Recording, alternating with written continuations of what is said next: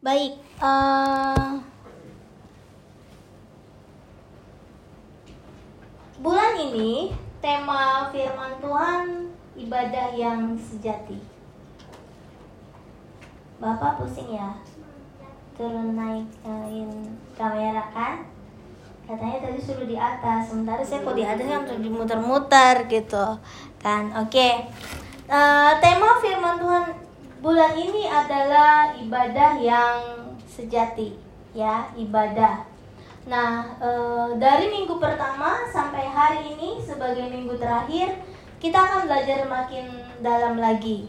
Jadi begini, ibadah pertama kali diadakan e, oleh Kain dan Habel. Bapak Ibu Saudara ingat ya firman itu ya awal pertama terjadi uh, pada zaman Kain dan Habel. Sesudah itu dilanjutkan di zaman Nabi Musa di mana mulai didirikan kemah tempat ibadah ya. Nah, di zaman perjanjian baru setelah Tuhan Yesus ada pun kita Yesus zaman itu beserta murid-muridnya masih beribadah di uh, bait Allah yang pernah dibangun oleh Salomo. Terus uh, bait Allah dihancurkan, kemudian di zaman yang uh, setelah Tuhan Yesus uh, dibangunlah rumah-rumah ibadah seperti yang ada sampai zaman sekarang. Oke. Okay? Tetapi saya kembali ingatkan bahwa kalau pada zaman Adam dan Hawa sudah ada kemah ibadah belum? Belum, tapi Adam dan Hawa berkomunikasi langsung dengan Tuhan. Itu makanya uh, ketika kita mengalami masa pandemik seperti sekarang kita ibadah online di rumah itu bukan antara saudara dengan layar monitor, dengan layar handphone, dengan uh, screen yang besar, tetapi betul-betul kembali Tuhan mau bilang ibadah it's between you and me. Gitu antara engkau dan aku. Dan itu yang kadang-kadang di zaman masa setelah lockdown ini kembali orang bilang, "Ya udah kan antara aku dan Tuhan. So aku bisa ibadah di rumah online saja." Tidak, karena dari uh, zaman Nabi Musa sampai uh, terakhir ini Tuhan tetap bilang, "Datanglah ke bah ke baitnya, ke kemah Tuhan, ke kemah pertemuan, ke rumah Tuhan. Sampai sini paham ya? Jadi saya ulas dari awal sampai akhir supaya mengerti apa yang menjadi pengajaran kita di uh, bulan ini. Nah, di hari ulang tahun gereja minggu yang lalu, Pastor Dev menyampaikan bahwa anggota tubuh Kristus yaitu gereja berbeda-beda tetapi satu. Bahkan yang lemah kelihatannya lemah itu yang paling penting. Yang paling lemah itu apa sih? Kadang-kadang yang kita build adalah muscle kita. Hmm, gitu ya. Yang kita build adalah uh, otot kita. Gitu. Uh, kelihatannya perkasa dari luar tetapi yang menjalankan semua tubuh kita ini adalah yang pertama organ terpenting adalah oh, otak. Kalau orang Indonesia pasti tahu ada otak di nasi padang. Restoran nasi padang tuh ada otak. Kalau saudara pernah lihat otak sapi, otak lembu, uh, so soft dimakan kayak puding kayak jelly gitu ya. Kan orang dokter larang kita makan otak lembu. Kenapa? Tinggi darah tinggi kolesterol dan sebagainya. Dia paling lemah tapi kalau otaknya berhenti bekerja berhenti bekerja juga jan jantungnya. Setelah jantungnya berhenti semuanya di di end gitu. Saya bisa ceritain ini salah satunya adalah ingat ketika papa saya masuk ICU. Tut tut tut, oh nggak apa-apa jantungnya masih berdetak, otaknya masih berfungsi. Berikutnya ketemu lagi papa yang kedua, papa Chang. Om Chang juga sama. Otaknya masih berfungsi, jantungnya masih berfungsi pelan. Setelah itu, setelah selesai tamat gitu ya. Jadi maksudnya begini. Ada bagian-bagian lemah seperti kelingking ya. Uh, apa fungsinya kelingking? Ya kalau sweet lawan Tom menang kalau di Indonesia kan gitu. Ya uh, korek-korek kuping juga bisa ya begitulah punya fungsi masing-masing. Nah, uh, berikutnya begini masuk ke yang lebih dalam lagi bahwa di dalam gereja ada proses di mana ketika beribadah kita saling menajamkan. Artinya begini. Maybe saya sama Regi bisa punya masalah kan ada dalam satu gereja, but kita harus selesaikan supaya kita menjadi semakin dewasa ya Gi ya. Oke? Okay? Okay. Jangan jangan terpaksa gitu maksudnya, oke? Okay? Oke. Okay. Jadi itu sometimes berbeda tetapi harus ada dalam satu uh, gereja yang sama untuk bisa bertumbuh. Itu namanya besi menajamkan besi, manusia menajamkan sesamanya. Jadi membentuk karakter kita menjadi semakin seperti Kristus. Itu makanya kenapa kita ber, perlu beribadah on-site, bukan online. Even sekarang sudah ada gereja metaverse yang pakai apa namanya Oculus kalau nggak salah. Kita bisa nyanyi sendiri di dalam kamar begitu ya joget-joget. Uh, ganti-ganti kostum pe worship leadernya pengkhotbahnya dan sebagainya. Kita bisa lakukan itu tapi kita tidak berinteraksi dengan sesama. Sampai sini paham ya kita perlu berinteraksi bukan hanya dengan Tuhan tetapi juga dengan sesama supaya kita makin dibentuk oleh Tuhan. Sampai sini Bapak Ibu Saudara mengerti ya? Nah, kita masuk yang lebih dalam lagi di tema yang terakhir. Tema yang terakhir adalah melatih diri beribadah. Kita buka dulu Alkitab kita di 1 Timotius 4 ayat 7, Bapak Krisno.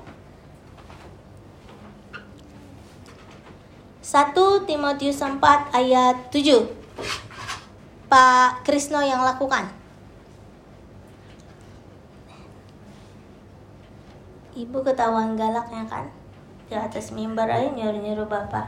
Ya gimana?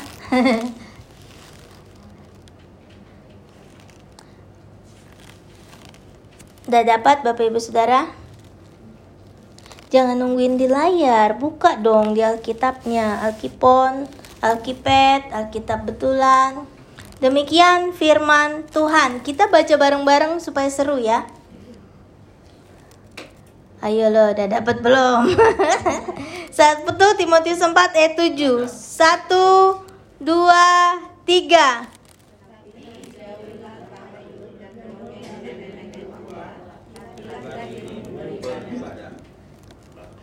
Oke. Kenapa ada nenek-nenek tuanya sih? Tetapi jauhilah tahayul dan dongeng nenek-nenek tua. Latihlah dirimu beribadah, ya. Begini, jauhilah tahayul. Kan kita sering dengar tahayul. Misalkan nggak boleh duduk di depan pintu, nggak boleh potong potong kuku malam-malam. Kenapa?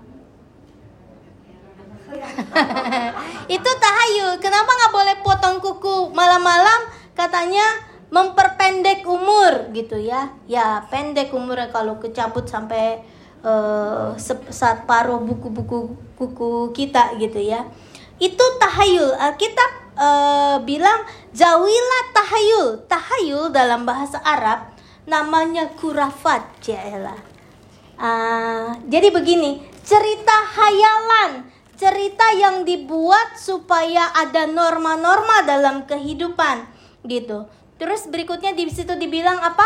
Jauhilah dongeng nenek-nenek tua. Artinya eh, dongeng itu adalah cerita, cerita yang bukan sebenarnya. Makanya dibilang dongeng. Jadi kalau di Indonesia ada cerita eh, kancil mencuri ketimun, itu apa? Dongeng yang dibuat oleh nenek moyang kita supaya punya cerita pesan moral buat anak cucunya itu namanya dongeng gitu dibuat supaya ada pesan moral di dalamnya. Terus Alkitab bilang di situ dibilang latihlah dirimu beri beribadah. Jadi beribadah adalah sesuatu yang harus dilatih. Nggak bisa tiba-tiba seperti hari Minggu Pastor John bilang, tiba-tiba penuh dengan Roh Kudus, aku mau ke gereja, aku mau ke gereja. Siapa kamu menghalang-halangi aku ke gereja gitu? Nggak begitu. Beribadah adalah keputusan pribadi kalau diajak ya you can duduk di situ diam matanya menatap ke depan pikirannya kosong ke mana-mana matanya nanar diam aja bisa karena diajak tetapi kalau kita punya kesadaran untuk beribadah, kita datang, kita duduk, kita berdoa, kita nyanyi sungguh-sungguh. Meskipun misalkan musiknya nggak bagus, uh, song leadernya jelek, pengkhotbahnya nggak asik, tapi karena tahu ini beribadah, dilakukan dengan sungguh-sungguh. Aku beribadah, aku beribadah, mempersiapkan diri sedemikian rupa. Jadi itu makanya kenapa Tuhan membangun, memerintahkan Daud untuk membangun bait Allah dilaksanakan oleh Salomo membangun bait Allah yang begitu megah untuk ketemu dengan Tuhan, untuk mempersiapkan para pelayannya, untuk membawa banyak umat bertemu satu dengan yang lain, saling menguatkan, saling mena menajamkan. Nah, beribadah adalah sesuatu yang harus dilatih. Bagaimana caranya melatih diri kita beribadah, Bu? Pertanyaannya kan gitu. Gimana caranya? Kita buka Alkitab kita lagi di Lukas 15 ayat 1 sampai 7.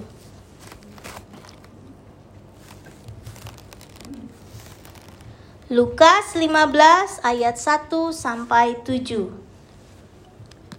Ya, saya baca buat Bapak Ibu Saudara sama-sama. Eh, nggak usah sama-sama, saya baca buat Bapak Ibu Saudara ya. Lukas 15 ayat 1 sampai 7. Judul perikopnya perumpamaan tentang domba yang hilang.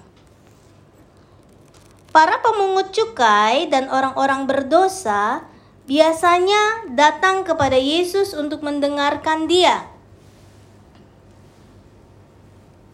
Maka bersungut-sungutlah orang-orang Farisi dan ahli-ahli Taurat, katanya. Ia menerima orang-orang berdosa dan makan bersama-sama dengan mereka.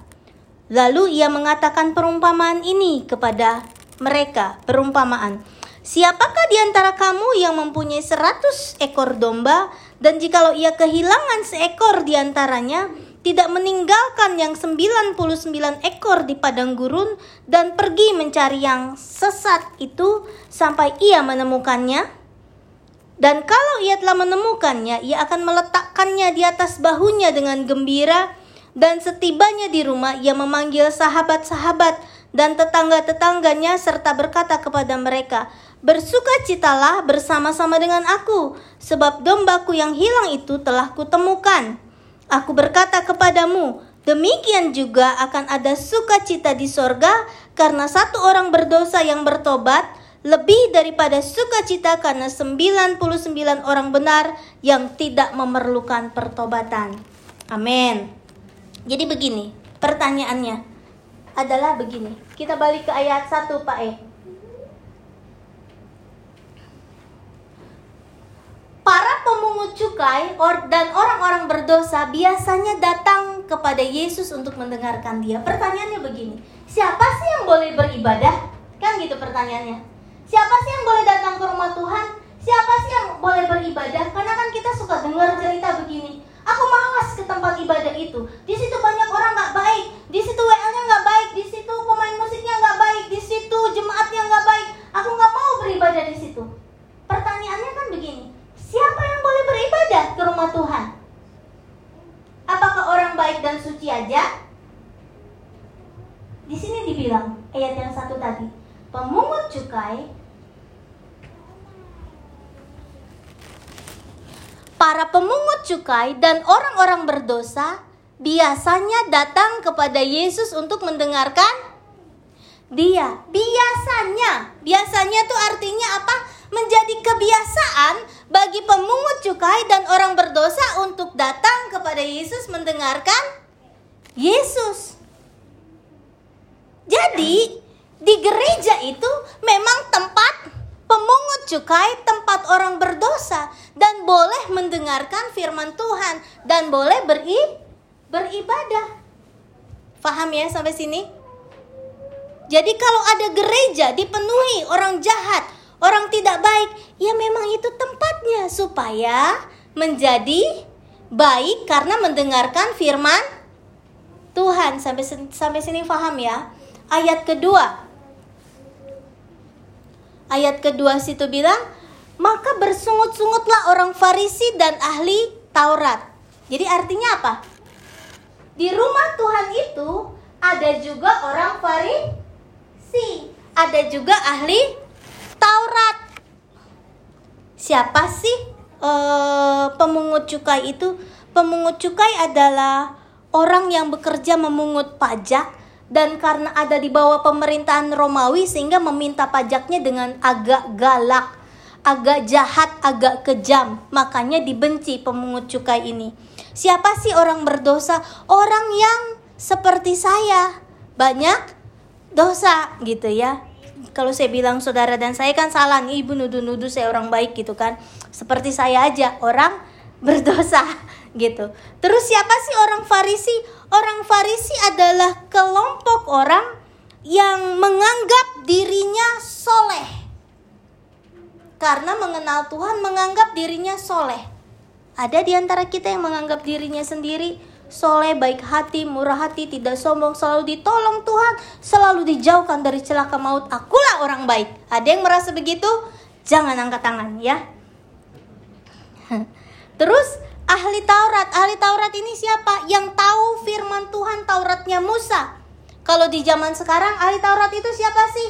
Ahli-ahli teologi, pendeta yang punya gelar master, doktor, profesor teologi ya itu. Siapa sih yang boleh datang ke rumah Tuhan? Orang miskin, orang kaya boleh datang ke rumah Tuhan, boleh beribadah ke rumah Tuhan. Jadi kalau kita bagi menjadi dua saja, siapa sih yang boleh beribadah ke rumah Tuhan? Orang lemah dan orang kuat. Orang yang lemah harus ke gereja, orang yang kuat juga harus ke gereja. Orang ahli Taurat kuat dalam pengetahuan tetap harus pergi beribadah. Orang-orang Farisi yang merasa dia sudah melakukan yang baik, yang selalu setia beribadah, setia berdoa, setia baca firman Tuhan, pun engkau harus beri beribadah. Engkau yang ngerasa, oh aku tadi barusan sebelum ke gereja aku habis pukul orang, jujur gitu ya Aku harus ke gereja. Aku yang hari ini aku habis maki-maki orang, aku harus ke gereja. Aku orang berdosa, aku harus beribadah. Aku tidak punya uang, aku harus beribadah. Uangku melimpah banyak. Di bank account sampai nolnya banyak banget. Aku harus beribadah. Sampai sini paham ya? Oke. Yang kedua. Semua jadi yang pertama, semua orang boleh beribadah, yang baik maupun yang jahat, yang kuat maupun yang lemah, memang harus beribadah. Tapi yang terpenting yang berikut, motivasi ibadah itu apa sih? Motivasinya apa sih beribadah? Begini. Kita lihat di ayat yang kedua ini.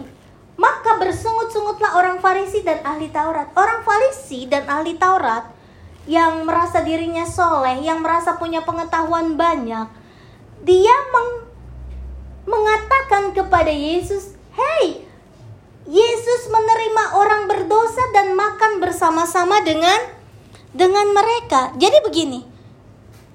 Ketika pemungut cukai dan orang berdosa beribadah, tujuannya apa?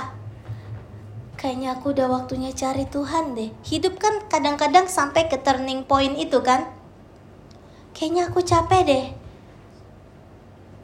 mukul orang terus, mencuri terus, berlaku kejam terus. Aku kayaknya mau ketemu Tuhan deh. Even aku belum berubah banyak. Ini pemungut cukai. Ini motivasi orang berdosa. Paham sampai sini? Punya hati yang ingin diubahkan oleh kuasa Roh Kudus ketika beribadah sehingga punya kekuatan sedikit demi sedikit untuk meninggalkan do dosa. Inilah pemungut cukai dan orang berdosa. It's different dengan orang Farisi dan ahli Taurat. Dia datang beribadah dan dia komen, "Hey, Kenapa orang berdosa itu beribadah? Hei, kenapa orang jahat itu ada di rumah Tuhan? Eh, kenapa orang yang kejam itu ada di rumah Tuhan dan engkau makan duduk bersama-sama dengan orang berdosa ya Yesus? Itu pertanyaan orang Farisi dan ahli Taurat. Sehingga motivasinya orang Farisi dan ahli Taurat ini adalah apa? Datang ke rumah Tuhan untuk menilai sekeliling untuk menilai pemain musik, untuk menilai song leader, untuk menilai eh, jemaat yang duduk di sebelahnya, untuk menilai orang yang sambut tamu, untuk menilai toiletnya bagaimana, untuk menilai suasana gerejanya bagaimana, untuk menilai yang berkhotbah seperti apa. Inilah orang Farisi dan ahli Taurat sehingga dia protes sama Tuhan, "Hei, kamu Yesus, kenapa duduk dan makan bersama-sama dengan mereka? Jadi, berib semua orang yang pertama semua orang boleh beribadah, yang kedua, Tuhan mau lebih dalam lagi membuka kita me melihat ke dasar hati kita, apa sih motivasi kita beribadah? So, beribadah adalah sedikit-sedikit mengubah kebiasaan buruk kita meninggalkan dosa kita, melangkah ke hal yang lebih lebih baik. Saudara, saudara pernah ngalamin ini nggak? Saya saya tanya nih. Saya akan menanyakan sesuatu yang saudara harus jawab jujur gini. Pernah nggak sih malas cuci gelas?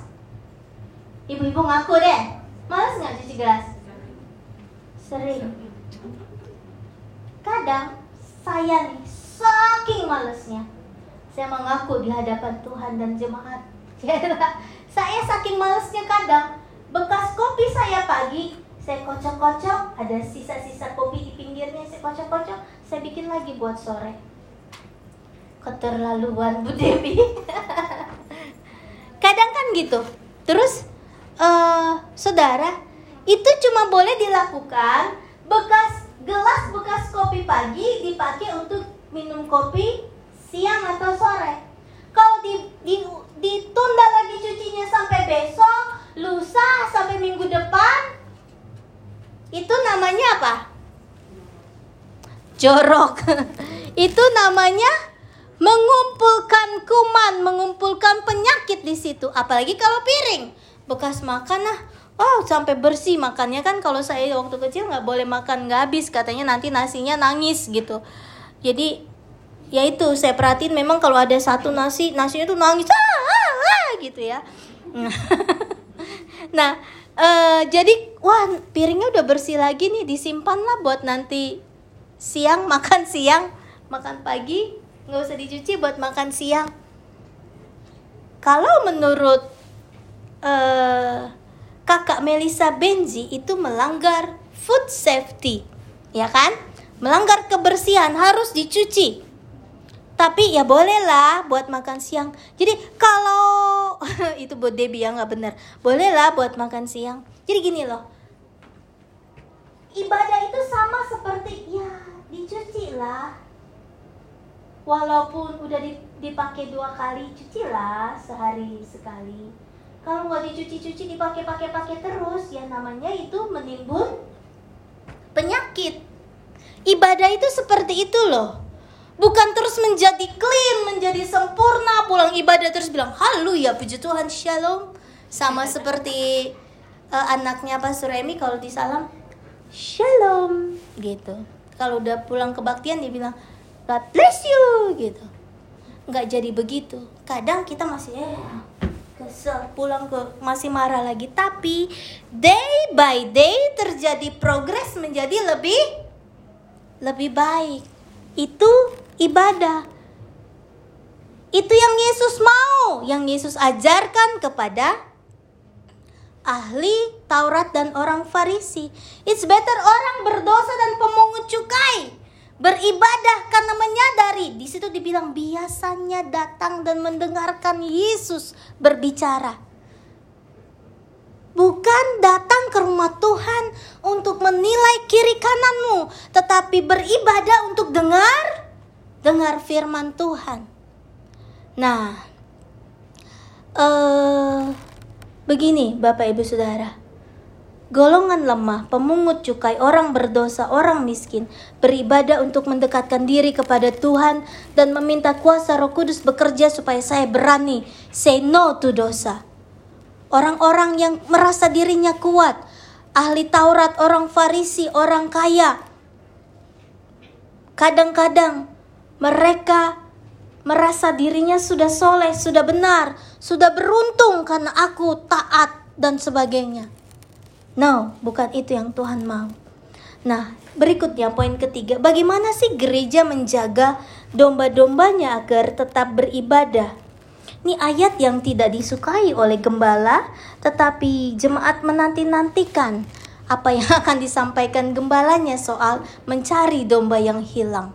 Kan Sering kali ada yang protes, ibu gembala tuh nggak cari domba yang hilang, bapak gembala tuh nggak cari domba yang hilang, gereja itu cari-cari gembala apa domba yang baru tapi ke domba yang lama hilang dibiarin gitu kan. Kadang-kadang ada yang seperti itu.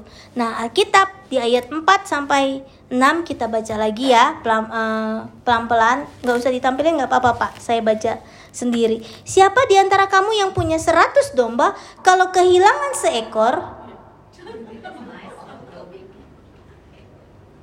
Iya.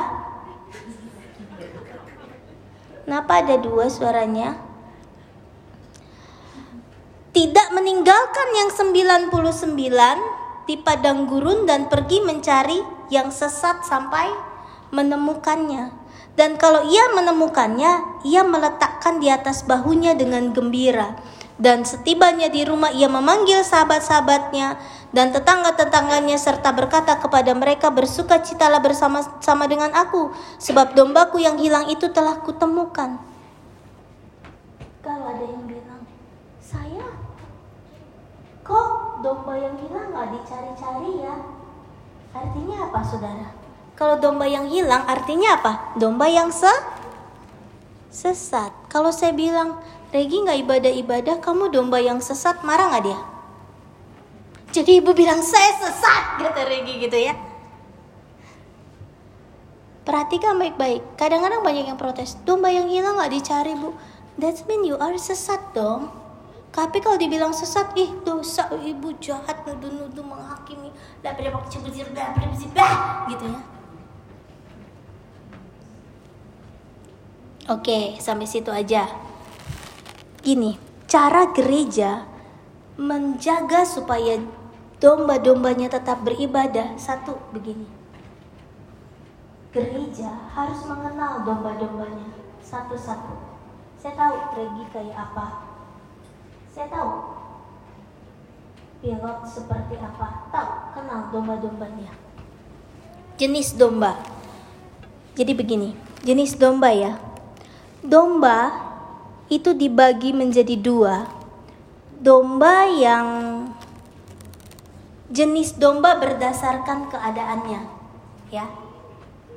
Domba kan cuma ada jantan dan betina dong ya kan? Nggak ada domba yang nggak ada. Saya nggak boleh ngomong nanti di show. Jadi domba cuma ada jantan dan betina. Nah tetapi berdasarkan keadaannya domba itu dibagi menjadi dua domba sehat dan domba sa sakit. Kok ibu tahu sih? Saya dulu punya domba. Saya kasih nama Mbe, Mbi, Mbo gitu. Betul saya punya domba dulu di kampung. Terus kalau dia sakit, saya kasih minum jamu tolak angin. Kalau yang orang Indonesia tahu ya. Kenapa? Karena menurut saya anatominya sama dengan manusia. Mak jenis hewan memamah biak gitu ya kayak manusia ngunyah terus gitu nggak berhenti ngunyah Nah, jadi saya kasih obat gitu. Jadi ada domba yang sehat, ada domba yang sakit berdasarkan situasinya ya kan. Nah, kalau domba yang sehat ya udah dibiarin dong dia bertumbuh sehat, makan rumput, minum dengan sesuka hati melompat menari ke sana kemari, silahkan. Tapi ada domba yang sakit. Domba yang sakit tuh juga dibagi dua. Domba yang sakit diam aja. Ada domba yang sakit ngamuk. Siapa yang punya pasangan kalau sakit marah-marah? Ada kan? Yang suaminya kalau sakit ribet. Kalau istri kan sakit diam aja. Hmm, aku mau minum obat ambil sendiri. Gitu kan ibu-ibu ya? Kalau bapak-bapak sakit gimana ibu-ibu? Aku sakit, uh, kayaknya tolong ambil obat ya. Kamu bisa nggak bikin sup? Kamu bisa nggak ambilin obat? Selimut aku kurang satu deh. Ini satu nggak cukup perlu dua dan sebagainya. Eh, gitu. Suami biasanya gitu. Terus istrinya bilang, ya udah deh, namanya istri diurusin gitu kan. Nah, ada domba yang ketika sakit diam aja, ada yang cerewet. Bahkan ada yang sampai dia marah karena kesakitan. Jadi begini, saya pernah punya domba kakinya kena duri, kena duri tanaman. Karena sakit dia mengamuk, kan? Wah, wah dia tanduk-tandukin semua dia uh, teman-temannya sehingga terjadi kerusuhan. Faham sampai sini?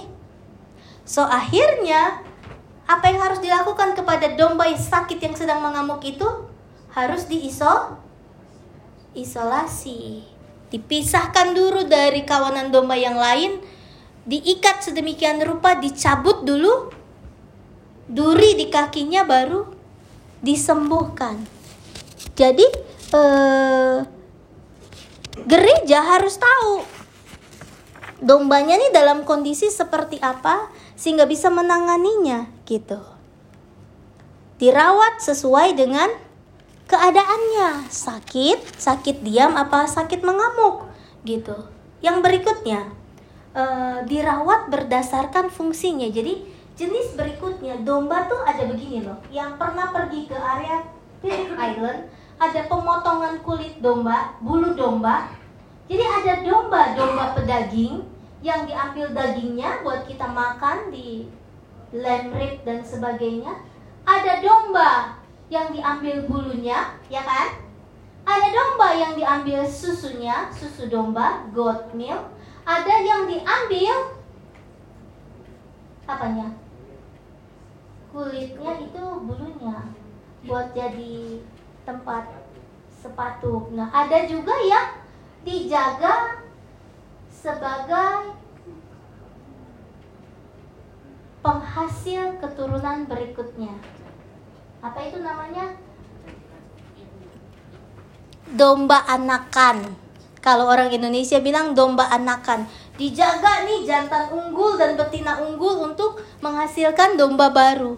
Nah gereja harus melihat apakah ini domba yang harus diambil bulunya harus diambil kulitnya harus diambil susunya harus diambil dagingnya atau dibiarkan bertumbuh untuk beranak pinak Gitu ya. Paham ya sampai sini. Nah, diperlakukan sesuai dengan fungsinya. Jadi kalau yang domba diambil bulunya, dijaga kebersihannya gimana caranya? Tidak dikasih ke area yang penuh dengan mud. Apa itu namanya? So Inggris. Lumpur. Gitu yang diambil perahan dikasih makan banyak-banyak supaya susunya menghasilkan susu yang baik. Kalau yang daging dikasih makan yang banyak supaya dagingnya mudah dan tidak dipotong di waktu tua karena daging yang tua susah digigit. Mudah-mudah dipotong. Faham sampai sini ya? Domba yang dibuat di dikonsumsi itu domba yang baru berapa tahun sudah dipotong. Nggak dibolehin dibiarin sampai tua. Kalau yang diambil bulunya sampai tua dijaga sama dia masih tumbuh bulunya terus terus. Sampai waktunya untuk pergi meninggalkan kita. Jadi begini bapak ibu saudara. Kesimpulan di ayat yang ketujuh ya. Gereja, kesimpulannya satu, gereja adalah tempat untuk semua orang beribadah, baik dalam kondisi sudah suci, sudah benar, sudah baik, masih berdosa, masih berbuat jahat. Please welcome beri beribadah. Tapi ingat, hati-hati, motivasi kita beribadah adalah harus menjadi seperti Kristus. Saya mau bilang begini, Kristus tidur nggak? Tidur. Yesus ma makan nggak makan. Yesus minum nggak minum. Yesus sedih nggak sedih. Yesus marah nggak marah. Yesus menangis nggak menangis. Tapi apakah tiap jam Yesus makan? Tentu tidak. Apakah tiap jam Yesus uh, marah-marah? Tentu tidak. Apakah Yesus tiap jam sedih? Tentu tidak. Ada wak, ada waktunya. Jadi kita ini boleh marah, boleh boleh sedih? Boleh. Boleh kecewa? Boleh. Boleh tidur? Boleh. Boleh menangis? Boleh. Tapi nggak terus-terusan. Kita harus tumbuh seperti Yesus tiba di ujung kehidupannya untuk mati di atas kayu salib. Dia bilang begini, malam Yesus setelah makan perjamuan dengan murid-muridnya, Yesus tiba akan di bawa untuk masuk ke dalam penjara. Tiba waktunya untuk disalibkan, dihakimi dan disalibkan. Selesai berdoa, ada tentara Romawi mau jemput Yesus, dijemput untuk masuk dalam penjara dan penghakiman. Petrus marah. Dia pukul, dia pukul itu kuping tentara Romawi putuskan terus gitu putus. Yesus bilang eh sarungkan pedangmu diambil kupingnya dipasang lagi nyambung. Gitu. Maksudnya begini. At the time Yesus bisa marah nggak? Bisa. At the time Yesus bisa menolak nggak penangkapan itu? Bisa. Yesus waktu itu bisa terbang langsung ke langit nggak? Bisa. Berarti harus melaksanakan hidup akhir tugasnya dengan mati di atas kayu salib. That's it ibadah mempersembahkan tubuh kita, kehidupan kita untuk menjadi seperti Kris Kristus. Kayak tadi saya kasih perumpamaan, ada domba uh, yang diambil bulunya, diambil dagingnya, diambil susunya, dipertahankan untuk meneruskan keturunan domba-domba yang lain. Semuanya bicara tentang mempersembahkan hidup buat Tuhan.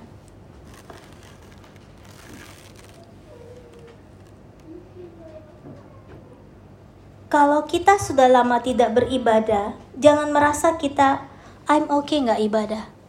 Toh aku masih berdoa, toh aku masih baca Alkitab, toh aku masih jadi orang baik. Lihat Tuhan menjaga hidupku, Tuhan memberkati hidupku. Dan mulai menilai, wah gereja hipokrit dan sebagainya. Dengar baik-baik di ayat 7. Kita perhatikan ayat 7. Aku berkata kepadamu, demikian juga akan ada sukacita di sorga karena satu orang berdosa yang bertobat lebih daripada sukacita karena 99 orang benar yang tidak memerlukan pertobatan. Jadi gini. Kalau dicari artinya engkau tersesat. Kalau dicari artinya engkau perlu bertobat sebelum dicari. Mari kita sama-sama dengan sadar mencari Tuhan. Mari dengan sadar kita beribadah lagi kepada Tuhan. Karena kehadiranmu, kedatanganmu untuk kembali beribadah, entah dicari atau tidak oleh gembala, entah dihubungi atau tidak oleh orang-orang di sekitarmu, pada saat engkau beribadah ke rumah Tuhan, di situ dibilang apa? Sukacita sorga melebihi sukacita orang-orang yang sudah bertobat. Jadi, beribadahlah di mana pun Tuhan tempatkan kita beribadah. Dan ibadah yang sejati adalah mempersembahkan